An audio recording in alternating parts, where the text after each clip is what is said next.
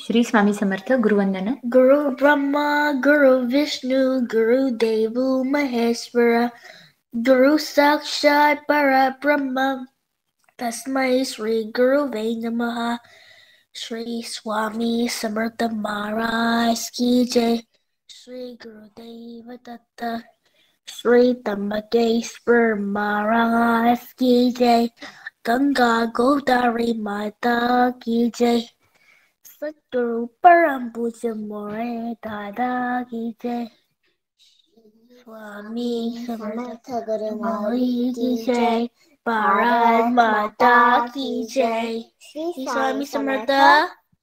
श्री स्वामी समर्थ. अं, आपण अं, सोमवारी आठव्या स्कंदातील वामन अवतार हा जाणून घेतला. माता अदितने कशा पद्धतीने पयोव्रत अं, पयोव्रत व्रत केलं? त्यानंतर श्री वामनांचा जन्म त्या काळी असलेल्या नक्षत्रांची स्थिती त्यानंतर श्री वामनांचं बलिरा बली दरबारात बलिराजाच्या दरबारात आगमन आणि बलिराजाने कशा पद्धतीने त्यांचा सन्मान केला? आणि सन्मान करून त्यानंतर कशा पद्धतीने वचनपूर्ती तिथे होत आहे आणि त्या दरम्यानचा संवाद हा आपण सोमवारी जाणून घेतला. तर अ, श्री वामन तीन त्रिपाद भूमीचं याचना करतात मागणी करतात आणि बलिराजा देखील त्रिपाद भूमी द्यायला तयार होतो आणि हे त्रिपाद भूमी म्हणजे प्रत्यक्ष भगवान विष्णू एका भूमी एका एका पदाने स्वर्ग आणि एका पदाने दुसऱ्या पदाने अ, पृथ्वी अ, व्यापून टाकतात आणि तिसरा पाद कुठे ठेवू अशा पद्धतीने बलिराजाला विचारतात. आणि या पद्धतीने पुढील संवाद जो आहे तो एक खूप सुंदर संवाद ग्रंथकर्त्यांनी इथे लिहिलेला आहे. तो देखील आपण जाणून घेऊ. आणि तो त्या त्या संवादातनं आपली चित्तशुद्धी होणार आहे. आणि आपल्याला एक प्रकारे आपलं जी भक्ती आहे ती आपल्याला हे जे भक्त अग्रणी लोक असतात भक्त कशा प्रकारे श्रेष्ठ असतात ते सुद्धा आपल्याला जाणवणार आहे. त्यातनं आपल्याला एक बोध होण्यासाठी ही सर्व कथानक आहे. तर ग्रंथकर्त असं म्हणतात की बलिस केले वरून पाशबंधन कोठे ठेवू तृतीय चरण? वामन पुसे त्या लागी. म्हणजे बलिस जे होतं ते वरुण पाश बंधन होतं. आणि दोन पाद जे आहेत त्याने सर्व व्यापून टाकलं भगवान विष्णूंनी श्री वामन अवतारात आणि आपल्याला विश्वरूप दर्शन सुद्धा ग्रंथकर्त्यांनी करून दिलं. आणि नंतर हा जो तृतीय चरण आहे तो अजून तिसरं जे पद आहे ते ठेवणं अजून बाकी राहिलं आहे त्यामुळे तिसरा चरण कुठे ठेवू? असं श्री वामन बलीस विचारतात. आणि बली काय उत्तर देतात? बली म्हणे जी वामना सत्य करीन माझ्या वचना मम मस्तकी ठेवून चरण घेही दारण पूर्ण तुझे. आणि म्हणून तिसरा चरण जो कुठे आहे तो माझा मस्तक जो आहे तो अजून व्यापलेला नाही. तिथे आपण हा तिसरा चरण ठेवावा. म्हणून बली एक प्रकारे हात जोडतो आणि श्री वामनांना सांगतो की हे तिसरा जो चरण आहे तो माझ्या मस्तकावर ठेवावा. आणि तिथे बली पुढे म्हणतात मजनत नरकाची भीती अथवा पाशबंधनाची खंती किंवा झाली स्थानच्युती त्याचे नाही भय मज म्हणजे मला नरकाची भीती नाही पाशबंधनाची भीती नाही. स्थान भ्रष्ट झालं माझं राज्यपद गेलं त्याला सुद्धा मला भय नाही. परंतु मला कशाचं भय आहे? तेव्हा बलिराजा म्हणतो परी झाली अपकीर्ती म्यान केली वचनपूर्ती तरी राहणे इथे शिती मरणाहून निंदे असे. परंतु मी जर वचनपूर्ती केली नाही मी वचनापासून ढळलो तर हे जे माझं वागणं आहे ते मरणाहून निंद्यासारखं असल्या असं म्हणून माझा उल्लेख तिथे होईल. म्हणून परमपूजनीय कर्तीदंड तो असे कल्याणप्रद आम्हा असुरा तू सुखद अप्रत्यक्ष हित करता. म्हणून तू आम्हा सर्व दैत्यांना कारण दैत्यांचे जे राजे असतात ते बली असतात समुद्र मंथनानंतरची ही कथा आपण जाणून घेत आहोत. आणि म्हणून आम्हा दैत्यांना आम्हा असुरांना तू एक एक प्रकारे हित करताच आहे अप्रत्यक्ष हित करताच आहे. म्हणून मी माझ्या वचनापासून ढळणार नाही. जो तिसरा जो तुझा पाऊल आहे त्या माझ्या मस्तकी आपण ठेवू शकतात. बळी बलिराजा म्हणतो शौर्य विर्यादी विविध विषय विविध त्यांनी होतो आम्ही अंध. ऐश्वर नष्ट करुणी मद तू आमचा घालवशी आणि म्हणून आम्ही सर्व हे मनुष्य लोक हे दैत्य लोक कशा प्रकारे विविध प्रकारे गर्व करतो याचा उल्लेख बलिराज येथे करतो. शौर्य वीर्य विविध विषय यांनी आम्ही अंधच आहोत. हे ऐश्वर हे नष्ट करून आमचा गर्व नाश करून तू आमचा हा सर्व जो गर्व आहे आमचा अहंकार आहे तो घालवतो. म्हणून तू अप्रत्यक्ष हित करत आहे. आणि पुढे बलिराजा म्हणतो नाशिवंत हे शरीर आप्त्य आप्त द्रव्य हरक चोर काल व्यर्थ घालवी घरदार म्हणून हे जे शरीर आहे हे नाशवंत आहे. हे द्रव्य जमा करण्यात द्रव्याचा संग्रह करण्यात आपलं पुढे जातं. चो आणि हे द्रव्य जे आहे ते चोर सुद्धा घेऊन जातात नंतर. आणि व्यर्थ काल घालव घालवलं अशा पद्धतीने आपला मनुष्य जन्म जातो.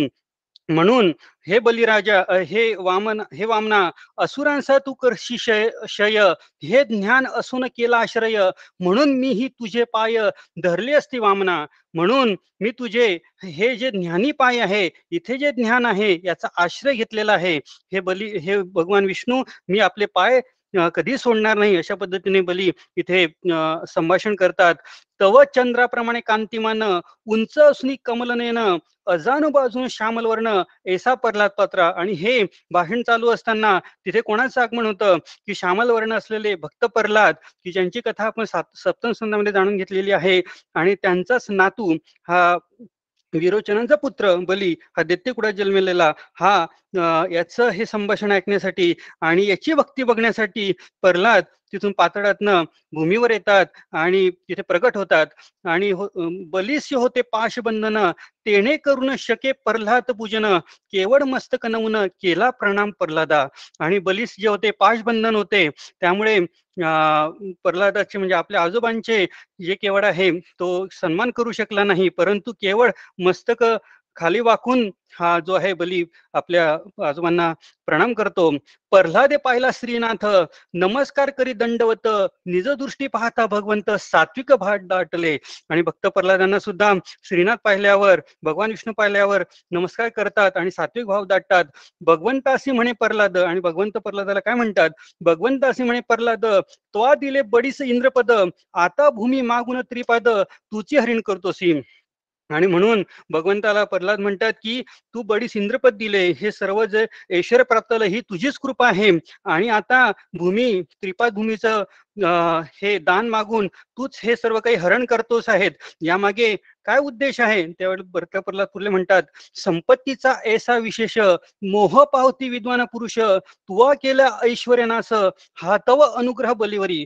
म्हणून संपत्तीचा असा विशेष आहे की हे संपत्ती अधिक संग्रह झाल्यानंतर विद्वान पुरुष देखील या मोहामध्ये अडकून जातो. आणि म्हणून तू कशा पद्धतीने हे करत आहे? तू हे ऐश्वर्याचा नाश करतो आहे. आणि हा एक प्रकारे अनुग्रह बलीवर होतो आहे. कारण त्यामुळे हा भगवंताच्या चरणात आणि भगवंताच्या स्मरणात नाम स्मरणात आणि भगवंताच्या अगदी विविध विविध मोठ्या पातळीवर जाऊन भक्ती करणार आहे. कारण जेव्हा संपत्ती नाही जेव्हा दुःख येईल किंवा जेव्हा सर्व सर्व ऐश्वर्य आणि हा मद निघून जाईल त्यावेळेस खरं भगवंताची प्राप्ती होते. या पद्धतीने आपल्याला इथे बोध केलेला आहे. आणि म्हणून प्रल्हाद पुढे म्हणतात एसी मोहजनक संपत्ती तेने नो हे आप आत्मप्राप्ती आम्हा रक्षिता जगतपती सर्व साक्षी नारायणा. म्हणून ही संपत्ती मोहजनक आहे. त्याने आत्म्याचा आत्म्यापासून दूर नेणारी आणि खरं ज्ञानापासून दूर नेणारी संपत्ती आहे. म्हणून तू आमचं खरोखर रक्षण करताय हे नारायणा. आणि त्यावेळेस पाशबद्ध ऐसा बडी पाहुनी भय विवल झाली. बडीची पत्नी विंध्यावती करी प्रार्थना विष्णूची? आणि हा जो बळी आहे तो पाशबद्ध असतो आणि त्याची जी पत्नी असते विंध्या विंध्यावती ती भगवान विष्णूंची प्रार्थना करते. त्याचमुळे पूर्ण परिवार बलीचा तिथे येतो. बलीची जी कन्या असते रत्ना नावाची रत्नमाला नावाची ती तिला सुरुवातीला जेव्हा बलीचं जे मोहक आपण वर्णन जाणून घेतलं ते पाहून अशी इच्छा होती की हा जो पुत या बलीसारखा आपल्या अं, वामनासारखा वामनाचं जसं वर्णन आपण जाणून घेतलं वामनासारखा पुत्र आपल्याला व्हावा अशी त्या बलीची जी कन्या असते तिची इच्छा असते. आणि शेवटी हा जो तिसरा मस्त तिसरा पद जो आहे तिसरा पाऊल जे आहे ते बलीच्या मस्तकावर जेव्हा पडतं तेव्हा तिच्या मनात सुराची भावना बलीप्रती वामनाप्रती तयार होते. आणि म्हणून बली बलीची जी कन्या असते हिच्या मागे विरुद्ध परस्पर भाव निर्माण होतात. एक म्हणजे सुरुवातीला जेव्हा पुत्र हवा तो वामनासारखा परंतु एक सुडाची भावना नंतर तयार होते की आपल्या पित्याचा ज्या पद्धतीने नरकात जाणार आहे याला कारणीभूत जे आहेत हे भगवान वामन आहेत. तेव्हा हे जे वैरभाव निर्माण होते म्हणून पुढच्या जन्मात आपल्याला पुढे भगवान श्रीकृष्णांचं जेव्हा चरित्र आपण सुरू करू तेव्हा याचा उल्लेख लागणार आहे. तर हीच जी रत्नमाला कन्या आहे. पुढच्या जन्मात पूतना नावाची राक्षसीन बनते आणि नंतर भगवान श्रीकृष्ण अं, लहान असताना एक स्तनपान करण्याचा एक सौभाग्य या राक्षसिणीला प्राप्त होतं. हीच मागच्या जन्मातली रत्नमाला आणि त्याचा उल्लेख इथे आलेला आहे. आणि नंतर तिला स्तनपान करण्याचा जो पुत्राचा जो जो मोह असतो जी तिची इच्छा असते ते भगवंत पूर्ण करतात. आणि जे वैरपणा आलेला असतो तो राक्षसीण म्हणून ती पुतना तिथे भगवान श्रीकृष्णांचे प्राण घेण्यासाठी कंसा कंसांच्या आज्ञेवरून तिथे येते. आणि नंतर तिला एक प्रकारे सद्गती भगवान श्रीकृष्णांकडनं प्राप्त होते अशी हे सर्व पुढची कथा आहे आणि ती आपण जाणूनही घेऊ. परंतु लक्षात घेण्यासारखा मुद्दा असत की भगवंताच्या जे कॅल्क्युलेशन असतात पाप पुण्याचा जे कॅल्क्युलेशन असतात जे मॅथमॅटिक असतं त्यात कधीच चूक होत नाही ते अगदी अचूक असतं. किती ती- किती विविध जन्म मृत्यू आपण या भागवताच्या निमित्ताने वेगवेगळे जन्म आपण जाणून घेतलेले आहेत. म्हणून जे आपण प्रार प्रारब्ध म्हणतो आणि तो प्रपंच आणि परमार्थ कशा पद्धतीने आपण त्याचा अं, जो बॅलन्स करावा कशा पद्धतीने त्याला सामोरं जावं याचं सर्व शिक्षण आपल्याला भागवतांना मिळतं. पुढे असे अनेक प्रसंग येणार आहेत तेव्हा आपण त्याचं जे अं, अंतरंग आहे ते जाणून घेऊ. तर या पद्धतीने पूर्ण परिवार इथे इथे येतो आणि हा पाशबद्ध ऐसा बडी पाहुणी भय विवल झाली बडीची पत्नी विंध्यावती करी प्रार्थना विष्णूची आणि ही जी विंध्या होती पत्नी असते बलीची ती प्रार्थना करते भगवान विष्णूंची. काय म्हणतात? वंद्यावती विंध्यावती आपल्या क्रीडेकरता जाणं तुबा त्रैलोक्य केले निर्माण परी अप्रबुद्ध ऐसे जन स्वामित्व आपले म्हणतात आणि हे सर्व भगवान विष्णूंनी आपल्या परमेश्वरांनी आपल्या क्रीडेकरता हे जा हे सर्व जा निर्माण केलेलं आहे. आणि आपण सृष्टी निर्माणाच्या वेळेस भगवंताच्या मनात कशा पद्धतीने गोष्टी येतात आणि कशा पद्धतीने सृष्टी निर्माण झाली हे सुद्धा जाणून त्यासाठीच घेतलेलं आहे. म्हणून विंध्यावती इथे म्हणते आपल्या क्रीडेकरता जाणं तुबा त्रैलोकी केले निर्माण परी अप्रबुद्ध ऐसे जन स्वामित्व आपले म्हणतात ती परंतु हे जे सर्व लोक आहेत सर्व जन आहेत जे मूळ लोक आहेत त्यां ते आपल्याला स्वतःला स्वामित्व मानतात आणि खरं म्हणजे सर्व परमेश्वराच्या अधीनच चालवलं असतं. परंतु काही राजा असतात भूमी संपादन करून म्हणतात मी पृथ्वीचा राजा आणि शेवटी पृथ्वी कोणाबरोबरच गेलेली नाही. सर्व राजे येऊ आले गे आले किती गेले किती परंतु पृथ्वी जशी आहे तशीच राहिलेली आहे. म्हणून सकळ त्रैलोक्याचा स्वामी त्या तुझं काय अर्पावे आम्ही? निर्लज्ज ते कर्तृत्व अभिमानी त्यांना करशी स्थान उच्चित. म्हणून तू त्रैलोक्याचा स्वामी आहे भगवान विष्णू तू त्रैलोक्यांचे स्वामी आहात. आम्ही तुला काय अर्पावे? हे सगळं तुझ्यापासूनच सर्व काही आहे. परंतु निर्लज्ज कर्तृत्व अभिमानी जे निर्लज्ज आहे आपल्या कर्तृत्वाचा त्यांना अभिमान आहे. ज्यांना गर्व आहे त्यांना तू स्थानापासून दूर करतो. त्यांचं स्थान भ्रष्ट करतो. त्यांचा गर्व नाहीसा करतो. आणि नंतर सगळे देवदेवता तिथे आलेले असतात. आणि ब्रह्मा सुद्धा भगवान वामनांना काय म्हणतात? ब्रह्मा म्हणे वामनासी धन्यबाली हा ज्ञानराशी. येणे सर्वस्व दिदली तुझसी हा दंडासी पात्र नव्हे. म्हणून ब्रह्मदेव वामनांना विनवणी करतात की हा बली हा धन्य आहे. हा ज्ञानांचा राशीवर बसलेला आहे. कारण याने सर्व आपल्याला दिलेला आहे. पर त्यामुळेच हा दंडाशी पात्र नव्हे. जेणे स्वकर्माने संपादित भूमी आणि स्वर्गादी लोक निज देह अर्पिला आपले मस्तक कृपा पात्र तो ऐकू. या बलीने ब्रह्मा ब्रह्मदेव म्हणतात वामनांना याने स्वकर्माने जी संपादित केलेली भूमी आहे स्वर्ग आहे आणि सर्व काही आपणास अर्पण केलेलं आहे. आपले मस्तक सुद्धा अर्पण केलेले आहे. म्हणून हा कृपेशी एक पात्रच असा हा बली आहे. म्हणून पुढे ब्रह्मदेव म्हणतात शुद्ध व्हावे तुळशी दर कुर्वा केवळ जड तुझसी अर्पते सकड सद्गतीस पावती. म्हणून शुद्ध भाव शुद्ध भावाने जे भक्ती करतात ते आपल्याला तुळशीपत्र अर्पण करतात दुर्वा अर्पण करतात किंवा जल अर्पण करतात त्याने सुद्धा तू संतुष्ट होतोस आणि त्यामुळे हे सर्व जन सद्गतीस प्राप्त करतात. परंतु हा बली आहे याने तर सर्वस्व अर्पण केलेला आहे. म्हणून करता सर्वस्वाचे अर्पण विवल नोहे अंतकरण ऐसा बळी हा महाजन पीडित होण्या योग्य नव्हे. म्हणून ज्याने सर्वस्व अर्पण केलेले आहे ज्याचे अंतकरण विवल झालेले आहे ऐसा हा बळी हा भक्तग्रणी आहे हा महाजन आहे हा पीडित होण्या हा दंडास प्राप्त दंडास पात्र नाही. ब्रह्मदेवासी म्हणे श्रीहरी आणि त्यावेळेस श्रीहरी काय उत्तर देतात ब्रह्मदेवाला? ब्रह्मदेवासे म्हणे श्रीहरी मी ज्यावर अनुग्रह करी त्याची संपत्ती सर्व हरी पूर्ण खूण हे जाणावी. म्हणून श्रीहरी म्हणतात की मी ज्याच्यावर अनुग्रह करतो त्याची संपत्ती नष्ट करतो. कारण त्यामुळेच माझी प्राप्ती जे साधन आहे ते सुलभ होणार आहे. कारण संपत्तीने प्रमाणापेक्षा जास्त संपत्तीने हे जे आहे हे सर्व काही गर्व किंवा बाकी सर्व दोष निर्माण होतात. म्हणून संपत्ती मदाने युक्त ऐसा पुरुष जो गर्विष्ठ तो सर्वांशी अवमानात करी अवमान माझाही.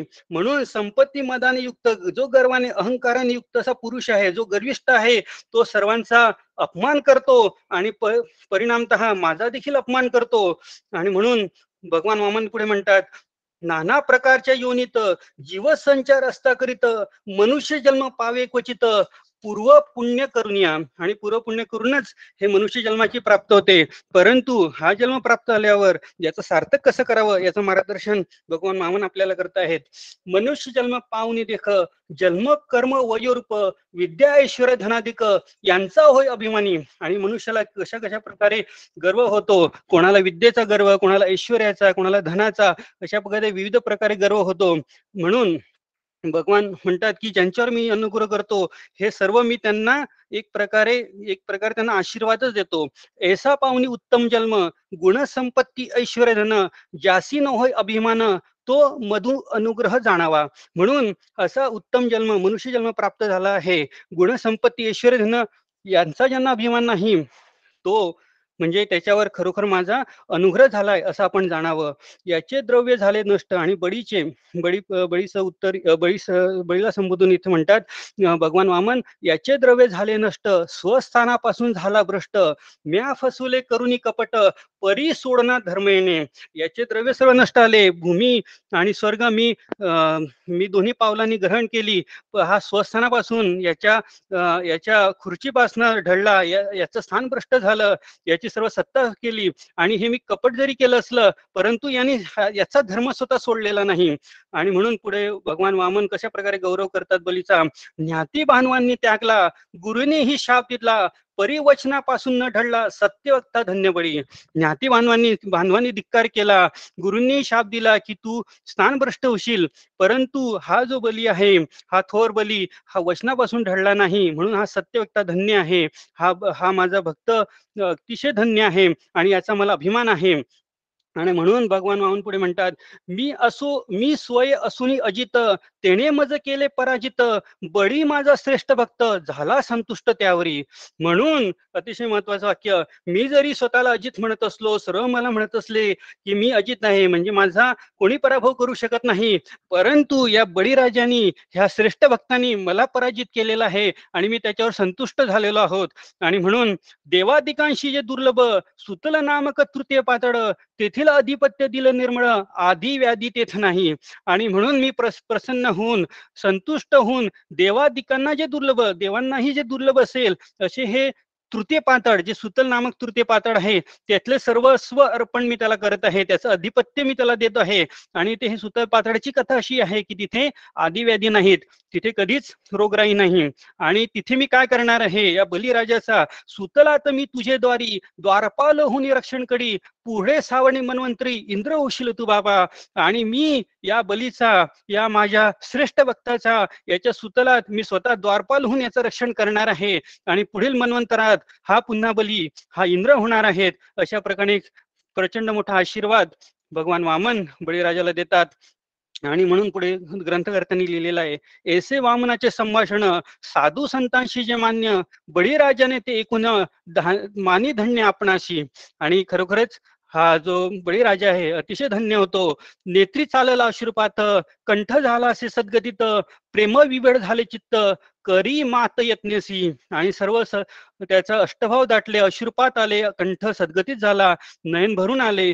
प्रयत्न करता नमस्कारार्थ तुवा पुरवले जी मनोरथ तुझं ऐसा कोण कृपाडू आप्त बंधू सखा निज गुरु म्हणून नमस् प्रयत्नाने तो नमस्कार करतो आणि म्हणजे त्याला जो पाश असतो त्याच्यामुळे त्याला प्रयत्न करावे लागतात. आणि म्हणून तुवा पुरवले जे मनोरथ आणि माझे मनोरथ एक प्रकारे तू पूर्ण केलेले आहेत. आणि तू अशी जे कृपाळू आहे अशा पद्धतीने स्तुती हा बल्लीराजा करतो. मग नमस्कारोनी विष्णूसी ब्रह्मारुद्र महेर्षी बली गेला सुतलासी सवे घेऊन असुरांना. आणि सर्व दैत्यांना आपल्या ह्या सर्व असुरांना घेऊन भगवान विष्णूंना नमस्कार करून सर्व देवतांना ब्रह्मारुद्र या महर्षी सर्वांना नमस्कार करून जशी भगवान विष्णूंची आज्ञा होती वामनांची आज्ञा होती त्याप्रमाणे बलिराजा जो आहे तृतीय पातळा सुतलात गेला सर्व असुरांना असुरांना घेऊन गेला. आणि नंतर त्यामुळे इंद्रास पुन्हा स्वर्गप्राप्ती झाली.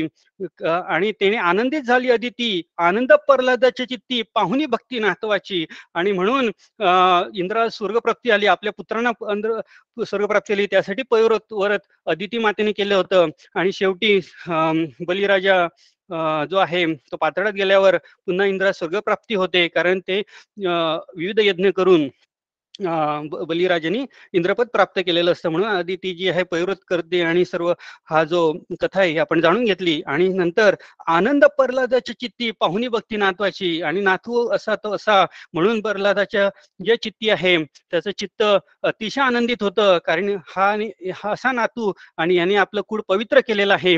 म्हणून इथे म्हटलेला आहे ग्रंथकर्त्यांनी लक्ष्मी ब्रह्मा अथवा रुद्र यांचे वरीहीन केला प्रसाद.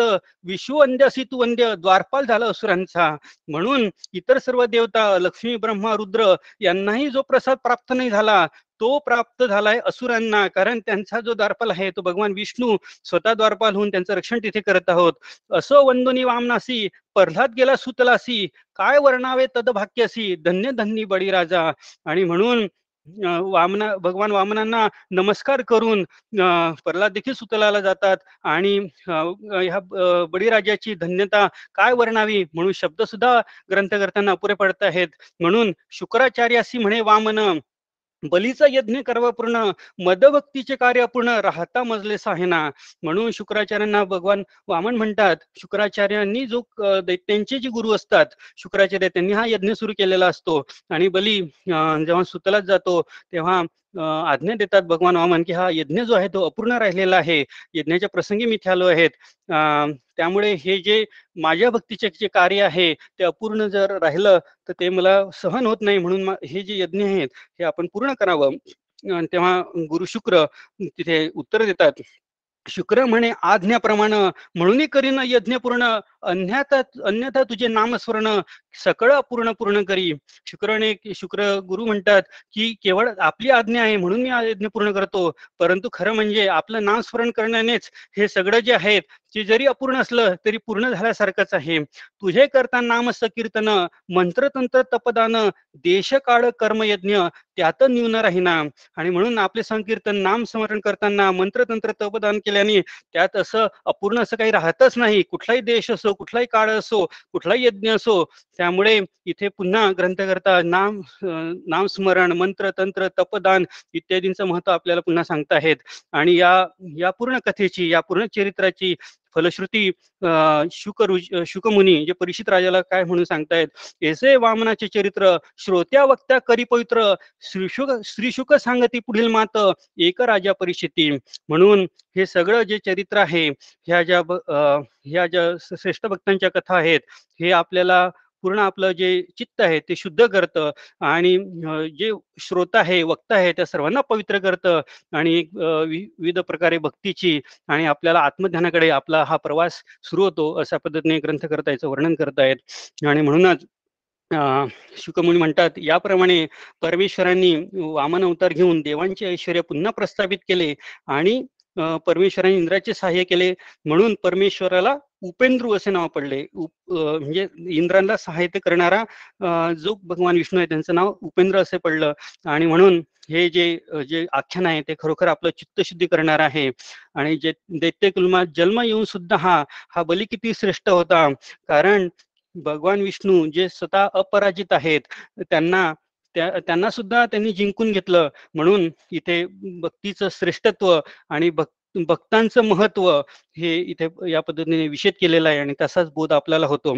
आणि पुन्हा अं, याचा जो उत्सव आहे तो केरळ राज्यात विविध पद्धतीने साजरा केला जातो. महाबली राजा अं, याला भगवान विष्णूंनी पुन्हा वरदान दिलं की पृथ्वीवर तू वर्षातनं एक दिवस येऊ शकतोस आणि तुझी जी प्रजा आहे ती कशा पद्धतीने यथास्थित आहे याचा तू आनंद घेऊ शकतो. आणि म्हणून महाबली राजा असं म्हणतात की जो ओनम उत्सव आहे जो केरळमध्ये मोठ्या प्रमाणात साजरा केला जातो आणि दिवाळी दिवाळी इतकं किंवा त्यापेक्षा जास्त महत्त्व त्या प्रदेशात या उत्सवाचं आहे. आणि आपण सर्व जाणतही असाल की हा उत्सव दहा दिवस केरळ राज्यात चालतो. आणि मल्याळम जे नवीन वर्ष आहे त्याची सुरुवात तिथे होते. सद्य म्हणून विविध प्रकारचा नैवेद्य दाखवला जातो. आणि हे सर्व बलिराजा त्या दरम्यान येतो आणि आपल्या प्रजेचं सुख पाहून आणि त्या बलिराजाची भक्तीला प्रणाम करण्यासाठी हा सर्व उत्सव केरळमध्ये साजरा केला जातो. साधारणतः ऑगस्ट सप्टेंबर या महिन्यात दहा दिवस हा अतिशय महत्त्वाचा उत्सव तिथे साजरा होतो. तर अशा पद्धतीने ही जी कथा आहे आपल्याला विविध अंतरंग विविध भावार्थ आणि विविध कथान कथां याचं विविध पैलू ग्रंथकर्त्यांनी आपल्याला दाखवून दिलेले आहेत. तर ही कथा आपण नेहमी श्रवण करावी आणि जो भागवत सप्ताह आहे जो साधारणतः अं भाद्रपद शुक्ल महिन्यात येतो त्या दरम्यान द्वादशीमध्ये द्वादशीला वामन अवतार म्हणजे वामन जयंती देखील आपण साजरी करत असतो. पुढे जाऊन आता आपण मत्स्य अवतारकडे वळणार आहोत. तर विविध अवतार भगवंताचे त्या संबंधीच्या कथा आणि त्यानंतर आपल्याला मिळणारा त्यातनं भावार्थ त्यातनं आपली होणारी चित्तशुद्धी आपण जाणून घेत आहोत. तर शुक्राचार्य शुकाचार्य शुकाचार्य म्हणजे हे जे राजा परीक्षिताला जो भगवान जो श्रेष्ठ धनुर्वीर अर्जुनाचे जे नातू आहेत राजा परीक्षित त्यांना समजून सांगतायत भागवत कथा सांगतायत आणि सांगतायत की राजा गो ब्राह्मण साधू संत देव वेद यांच्या संरक्षणार्थी परमेश्वर वारंवार प्रसंगानुसार नीच आणि उच्च जातीमध्ये अवतार घेऊन विश्वकल्याण करीत असतात. अं, आणि जातीचं इथे महत्त्व नसून त्या कशा पद्धतीने ती कथा आणि त्याची पार्श्वभूमी ही जर आपल्याला पूर्णपणे लक्षात आली तर त्यातला मतितार्थ देखील आपल्याला लक्षात येतो. आणि मागील कल्पाच्या शेवटी आपण असं बघितलं की हयग्रीव नावक राक्षस जो आहे त्यांनी वेद जे आहे चार वेदांचं हरण केलं. आणि त्यासाठी परमेश्वरास पुढे मत्स्यावतार अं, घेण्याची जी कथा आहे ती देखील आपण जाणून घेऊ. तर मत्स्यावतार भगवान विष्णूंना धारण करावा लागला. तर सत्यदेव नावाचा देशाधिपती एकेवेळी उदक प्राशन करत असतो. अं, नदीतीरी तपश्चर्या करत असतो. तो नारायणचा महाभक्त असतो. एक दिवस नदीत तर्पण करत असताना पाण्याच्या लाटेबरोबर एक लहान मासा त्यांच्यासमोर येऊन पडतो आणि ह्या सत्यव्रत अं, राजाच्या समोर हा मासा येऊन पडतो आणि पाण्याबाहेर पुष्कळ वेळ राहिला असता असं त्यांच्या लक्षात येतं की हा मासा मरेल. म्हणून दयादृष्टीने सत्यव्रत जो राजा असतो तो हा मासास प्रवाह सोडून देऊ लागतो. परंतु हा मासा जो आहे तो मनुष्याप्रमाणे बोलू लागतो. मला माझ्या जातीचे भय वाटते माझे रक्षण करा मला नदीत टाकू नका असं तो मत्स्य बोलतो. तेव्हा माशा बोलण्याचा चमत्कार ह्या राजाला वाटतो. आणि असं काहीतरी अद्भुत आहे असं त्याला वाटतं. आणि मग तो माशास कमंडलूत टाकतो. आणि सकाळी येऊन पाहतो तर तो जो कमंडलू आहे तो तो जो मासा आहे जो लहान मासा तो हळूहळू वाढत जातो. कमंडलूत टाकतो तर तो कमंडलूच्या आकारासारखा होतो. नंतर रांजणात टाकला जातो. रांजणात तो तितक्या रांजणात इतका मोठा होतो. नंतर सरोवरात देखील तो मोठा होत जातो. डोहात टाकला जातो. समुद्रात सोडला जातो. तर तिथे सुद्धा त्याचं जे आकारमान आहे ते वाढत वाढत जातं. आणि मग नंतर राजाच्या अंतकरणात प्रकाश पडतो. आणि तो वंदन या मत्स्याला वंदन करून म्हणतो की की आपणच हे विश्वसंवरण करणारे प्रभू असून आज मला याचं एक साक्षात्कार झालेला आहे. तर देवा आपण कृपा करून सांगा की या स्वरूपामध्ये आपण प्रकट का झालात आणि याचं जे महत्त्व आहे ते कृपया आम्हाला कळावं. तर भगवान तेव्हा उत्तर देतात मत्स्य मत्स्य भगवान उत्तर देतात की आज आजपासून सातव्या दिवशी जलप्रलय होणार आहे. तेव्हा एक विशाल नौका घेऊन समुद्र तीरावर आणून ठेवा. आणि हे राजा तू इतकंच कर की सर्व औषधे सर्व बीजे सप्तर्षी सर्व प्राणी यांच्यासह या नौकेत बसून तू फिरत राहा. वारा सुटेल तेव्हा त्या नौकेत एक महासर्प असेल. त्याची दोरी करून मी जवळ येईल तेव्हा माझ्या शिंगाला ती दोरी बांध. म्हणजे मी मत्स्याला माझ्या शिंगाला ती जी दोरी आहे ती बांध असे सांगून हरी अंतर्ध्यान पावतात. राजा सात दिवसापर्यंत परमेश्वराचे विधीपूर्वक स्मरण करतात. सातव्या दिवशी परमेश्वराने सांगितल्याप्रमाणे सर्वच गोष्टी घडून येतात. आणि म्हणजे एक प्रकारे प्रलय तिथे सुरू होतो. आणि जसं भगवंतांनी सांगितलं असतं त्याप्रमाणे हा सत्यव्रत जो राजा आहे त्याप्रमाणे त्याचं आचरण करतो. आणि म्हणून पुढे तिथे नाव बांधली जाते आणि ती मेरू शिखरी या मेरू शिखर नावाचा जो पर्वत आहे तिथे नेली जाते. ती पाण्याबरोबर अं, भगवंताच्या कृपाने त्या शिखरापर्यंत पोहोचते. आणि मग तिथे हय हयग्रीव जे राक्षस असतात त्यांनी जे वेद पळून नेलेले असतात तिथे ते वेद अं, मत्स्य रूपाने भगवान परत आणतात. आणि हे मत्स्य पुराण आहे हे सत्यव्रताशी एक प्रकारे आत्मज्ञान दिलं जातं. याचं पूर्ण एक मोठं कथांतर तिथे आहे. परंतु संक्षिप्तामध्ये सांगायचं झालं की की तोच मग सत्यव्रत जो आहे तो श्राद्धदेव वैवस्वना म्हणून सद्यकल्पाचा मनु होतो. विविध मनूची मनूमध्ये विविध रा- जे असतात विविध कल्पामध्ये जे मनू असतात त्यामध्ये हा श्राद्धदेव वैवस्वनाम आणि मग हा सत्यव्रत जो असतो तो एक प्रकारे स्तुती मत्स्याची करतो. आणि इथे उल्लेख आलेला आहे तुसी माझा गुरुमूर्ती कृपा करुनी मजवरती आत्मज्ञान कथिले आणि जे हे सर्व मत्स्य पुराण आहे ते म्हणजे एक आत्मज्ञान प्रकारेच आहे. त्याचा विविध पद्धतीने आपल्याला अभ्यासही करता येईल. ज्यांची इच्छा असेल त्या पद्धतीने ते मत्स्य पुराण जाणून घेऊ शकतात. आणि इथे सत्यव्रत राजा म्हणतो अविद्या अनादी तुझी माया आत्मज्ञानावरी करी छाया. जय होईल तुझी दया तेची ओळखी स्वस्वरूपी. आच्छादित हे आत्मज्ञान न कडे तुझ्या कृपेविण माया योग्य करी भ्रमण जीव संसारी व्याकुळ हा. आणि हे हे जे आत्मज्ञान आहे हे प्राप्त होण्यासाठी हे समजण्यासाठी आणि किंवा त्यापर्यंत जाण्याची इच्छा होण्यासाठी ह्याला सुद्धा कृपाच व्हावी लागते आणि हे सगळं तुझ्या कृपेनेच चालू आहे. कारण हे सर्व माया मायानेच माया माया प्रवासातच आपलं आयुष्य चालू असतं आणि म्हणून हे मायायोगात आपण भ्रमण करत असतो. परंतु हे सर्व सर्व काही आहे आणि हे आपलं सांगणं आणि श्रोत्यांचं ऐकणं हे सुद्धा एक भगवंताच्या कृपेनेच घडत असतं. म्हणून इथे पुढे सत्यव्रत आपल्या आपल्या भगवंताला पुन्हा म्हणतो साक्षात मुक्तीचा दातारू तुझी आमचा परमगुरु तुझे स्वाधीन चराचरू नकडू पार कवणासी कर्वे बांधिला जीवज्ञ सुखार्थ करी जरी म कर्म ते दुःखासी होय कारण का कोण त्याशी सोडवेना? आणि त्यास कोणी सोडू शकत नाही? ह्या दुःखातनं कोणी सोडू शकत नाही पण कोण सोडू शकतं? त्याचं उत्तर तिथे दिलेलं आहे. तुझं वाचून सर्व उपाय उपाय नव्हती ते अपाय सेविता तुझे गुरुपाय हृदय ग्रंथी तुटत असे. म्हणून गुरु गुरुपाय जे आपण जे धारण करतो गुरुचरण जे स्मरण करतो गुरुंचे जेव्हा पाय देतो तेव्हा हे हृदय ग्रंथी आहे. ती विशिष्ट पद्धतीने तुटत जाते. आपली मोह ममता ही जी माया आहे ही मायाचं आवरण आपण हळूहळू बाहेर पडतो. आणि म्हणून तिथे एक उदाहरण दिलेलं आहे. सुवर्ण तापविता अग्नित मल टाकून शुद्ध होतं. मुमुक्षी जो तुझं उपासित अज्ञान मला तो टाकत असे. म्हणजे सुवर्ण जसं अग्नीत टाकल्यावर ते हळूहळू शुद्ध होत जातं. त्याप्रमाणे हा जो मुमुक्षू आहे जो जसं तुझी तुझी उपासना करतो तसं त्याचं त्याचं अज्ञान जे आहे ते तो दूर टाकत जातो. तू साधुकांचा गुरुमूर्ती तुझीने स्वस्वरूप प्राप्ती अव्यय ईश्वर परमज्योती होय गुरु आम्हासी म्हणून तूच आमचा गुरु आहे म्हणून या पद्धतीने प्रार्थना केली जाते. सकळ गुरूंचा परमगुरु सकळाहुनी परा तत्पुरु त्या तुझं ईश्वरा मी शरण. आंधळ्यापाशी निघाले आंधळे कवणच पथ चालतो हे नकडे. तेवी अज्ञानी गुरु केले त्याचे ज्ञान होईना. म्हणून सगळे लोक म्हणजे एका मागोमाग एक एकाने अनुसरण केलं म्हणून दुसरा करतो. आंधळ्या पाठी निघाले आंधळे. हे तसं नसून केवळ हे शुद्ध ज्ञान जे आहे ते जे परमगुरु आहे तेच आपल्याला देऊ शकतात. त्यांच्यानीच हे प्राप्त होऊ शकतं. म्हणून सूर्य हीच ज्याची दृष्टी जो इंद्रिय प्रशासक सर्वसाक्षी स्वयंशुद्ध तू ज्ञानज्योती गुरु म्हणून वरिले म्हणूनच गुरु म्हणून मी तुला एक प्रकारे गुरु म्हणून विनंती करतो आहे. तूच मला ही आत्मज्ञान ज्योती आहे. तू स्वयंसिद्ध आहेस. तू ही प्रदान कर. देह बुद्धीचे अज्ञ लोक मनुष्या बुद्धी शिकवती वाईट तेने संसारूपी अंधकारात वारंवार पडतात. म्हणून देह बुद्धीचे जे अज्ञ लोक आहे देह देहाचा ज्यांना अभिमान आहे ज्यांना बुद्धीचं जे आपल्या ज्ञानाचा सुद्धा अहंकार आहे हे विविध पद्धतीने वाईट गोष्टी वाईट बुद्धी मार्गक्रमण करतात. आणि म्हणून ते संसारूपी अंधकारात जाऊन बसतात. आणि याला उपाय म्हणजे कोण? अमोघ ज्ञानदाता तू अविनाशी आत्मरूपाची ओळखी करून देशी आत्मा परमात्मा सौख्यराशी मित्र स्वामी तू आमचा म्हणून तूच आमचा स्वामी आहे तूच आमचा मित्र आहे. अशा पद्धतीने तू अविनाशी आहे आत्मरूपाची आम्हाला ओळख करून दे. अशा पद्धतीने एक नम्रपणे विनंती इथे केली जाते. तुझ्या अर्थदीपक भाषणांनी वासना ग्रंथीत टाक तोडूनी सर्वश्रेष्ठ तू देव शिरोमणी सर्व ऐश्वर संपन्न तू. म्हणून तुझ्या अर्थदीपक भाषणांनी तू असा काही आम्हाला बोध कर की ह्या सर्व वासना ग्रंथी आहे आमच्या सर्व वासना ग्रंथी तोडून टाक.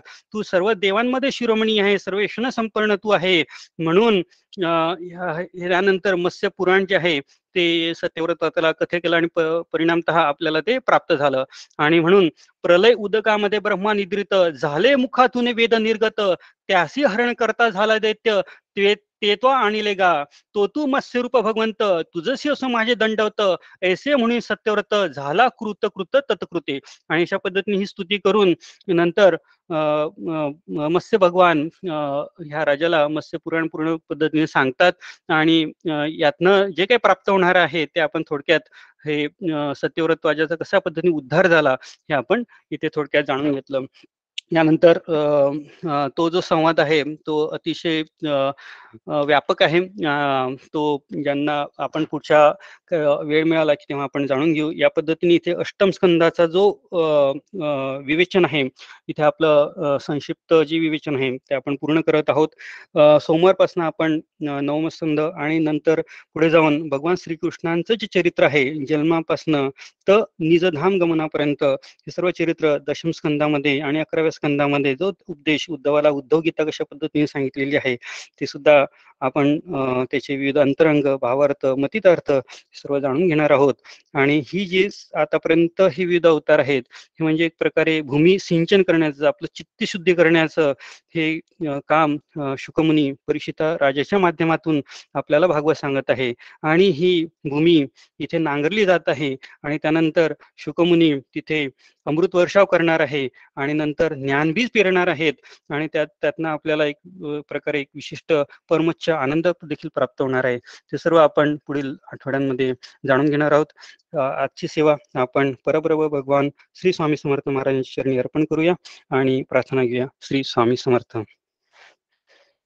ब्रह्मा गुरु विष्णू गुरु देवो महेश्वरा गुरु साक्षात परब्रह्म तस्मै श्री गुरुवे नमः श्री स्वामी समर्थ महाराज की जय श्री गुरुदेव दत्त श्री त्र्यंबकेश्वर महाराज की जय गंगा गोदावरी माता की जय श्री सदगुरु मौली दादा की जय श्री स्वामी समर्थ गुरु मौली की जय भारत माता की जय श्री स्वामी समर्थ गुड नाइट श्री स्वामी समर्थ श्री स्वामी समर्थ